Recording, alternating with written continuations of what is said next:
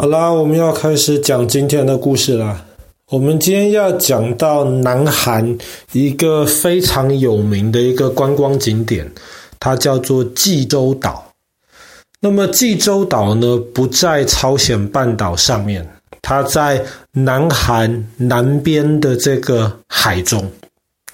那么济州岛呢，是韩国最受欢迎的一个观光景点。现在。每天，呃，应该说每年吧，每年从那个南韩的首都首尔飞到济州岛的这个飞机是最多的，载客量也是最高的。那为什么济州岛会这么多人去参观呢？这中间其实有一部分的是因为历史原因，在大概一九八零年代之前。那个时候，南韩的老百姓，除非有得到特别的申请，不然不能出国。所以呢，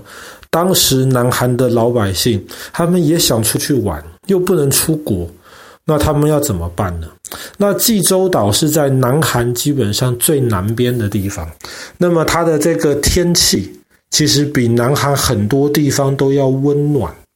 然后济州岛这个岛本身又是一个火山岛，它的地形地质其实都很有特色，所以在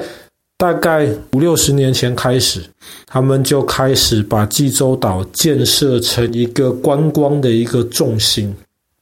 所以一直到今天，南韩还常常有这样子的一种想法，就是特别是这种年轻的夫妻刚刚结婚了。要去度蜜月，度蜜月就是通常一对新婚的夫妻，他们可能会结婚之后，他们就会有一段时间两个人出去玩，去好好享受一下两人的时光。他们度蜜月的时候，首选就会是到济州岛去。那当然不只是这个南韩自己的老百姓，很多外国人去韩国参观的时候，也会想要去济州岛这个地方。那么济州岛基本上上面也有韩国唯一的一个自然的这个世界文化遗产。那爸爸刚刚讲到济州岛是一个火山岛，那么其实整个韩国是一个山很多的地方，可是这些大多数是一些不太高的一些山丘。那整个南韩。最高的山就在济州岛这个小岛上面，也不小，它大概有半个台湾那么大。那么整个朝鲜半岛来说，济州岛也是第二高的山。那么最高的山就是我们之前讲北韩的时候讲过，那个北韩跟中国边界的那个白头山或者是长白山。那么济州岛到底有什么好玩的呢？济州岛上面，其实在过去几十年开发出了很多的一些人工的观光景点。这些观光景点主要就是为了吸引这些韩国当地的观光客，可以到济州岛上面去放松。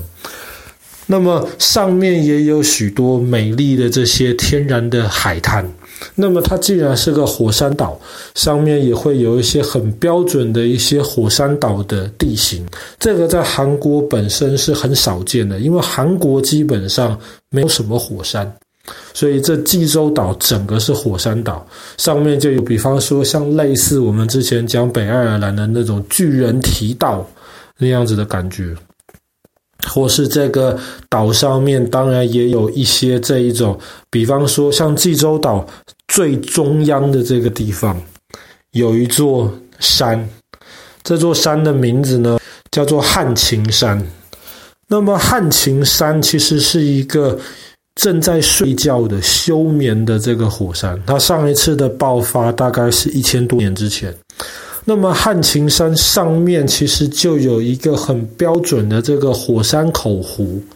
就有一点像是我们讲菲律宾的那个火山口的湖一样。那么汉晴山上面的这个火山口湖呢，呃，它的名字好像叫做白鹿潭吧？那爸爸有点忘记了，应该是叫白鹿潭。那么当时就是传说有那些神仙，他们就骑着白鹿在汉青山玩的时候呢，白鹿在那边喝水，所以叫白鹿潭。白鹿潭其实不不算特别大，但是是山顶的这个火山口湖，其实那里的风景很漂亮，再配上周年的呃周围这个常年的这个白雪，然后即便那个。湖本身没有很大，可是它在南韩基本上也可以算是最大的这个天然的湖泊。当然，南韩有一些人工的湖泊的这个规模，其实比汉青山上面的这个白白呃白鹿潭要更大。但是汉青山真的最受到观光客喜欢的，特别是外国来的观光客喜欢的，是汉青山下面有全世界可以说是最长。规模最大的这个火山熔岩洞。那么，什么叫做熔岩洞？熔岩洞，我们知道火山爆发的时候会喷那些岩浆出来，那么那些岩浆是非常非常有破坏力的。但是当然，岩浆里面也常常会喷出来一些那种非常营养的那些土，所以这些火山灰。造成的这些土地，其实通常都还算是比较肥沃的。那么在汉青山这个休火山，它其实在几百万年之前曾经有一次大爆发。那么那次大爆发总共爆发了几百年的时间。那么当然，并不是说几百年的时候，它每一天都在爆发。它可能中间有一段是比较稳定的时候，有一段是爆发的比较严重的时候。然后后来的地质学家推测，当时大概爆发了五次。那么这五次爆发完了，第一次爆发完了之后，喷出很多很多的岩浆。这些岩浆是从地底下面喷出来的嘛？那么地底下面到从火山口喷出来，中间自然会有一些管道，这些管道就是岩浆当时喷出来的这一个路径。可是呢，当时在喷这些岩浆出来之后，通常火山的情况是岩浆都喷出来了。然后冷下来了之后，那个管道就会垮掉，所以通常这些熔岩洞是几乎看不太到，因为它已经垮掉了，或者是说，即便有，也是非常短的这个熔岩洞。可是因为汉青山当时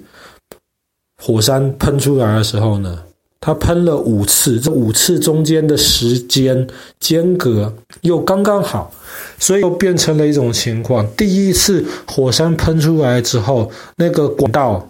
开始冷却，可是还没有冷却到垮掉的程度的时候，第二次又喷出来，某种程度上又让那个火山的那个管道保持了它的这个体型，保持了它的形态。然后又慢慢冷却下来，然后再喷第三次、第四次、第五次。所以今天那个里面的那个管道，那个熔岩非常非常完整。那么这个熔岩洞的这个入口其实很小，基本上现在只能够容纳一个人从里面穿过去。但是你越往里面走的的话，你会发现里面真的像是一个地下的宫殿一样。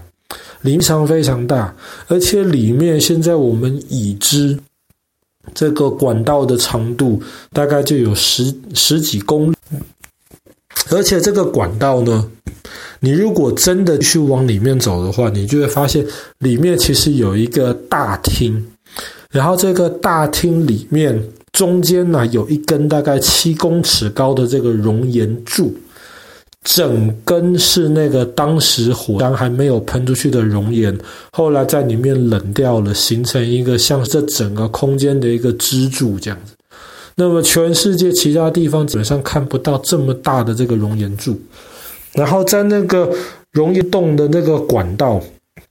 旁边里面，因为五次的这个火山喷发，它每一次走的路线其实都不太一样，所以它除了有一条主要的管道之外，它旁边还当时火山熔岩流出了非常非常多复杂的这个支线，所以，即便这个熔岩洞总共大概有十几公里，它真的能够安全开放给观光客参观的，大概就只有一公里左右而已。因为越往里面走，那个管道路线越复杂，而且你如果真的走到里面去了的话，里面复杂的程度应该是出不来的，非常非常危险。所以它有开放的，只是外面的那一小段。可是即便如此，走在里面看这个天然形成的这个地底下的这个洞穴，然后你在墙壁上面可以看得到当时火山熔岩冷却之后留下来的这个痕迹，其实看起来是非常非常的震撼。那么这样子的地方被列为世界文化遗产，也是一个非常合理而且正确的一个决定。好，那么我们今天的故事只能就讲到这边，希望有机会能够到济州岛去看一下。我们今天讲到的是南韩济州岛上面的这个火山熔岩洞。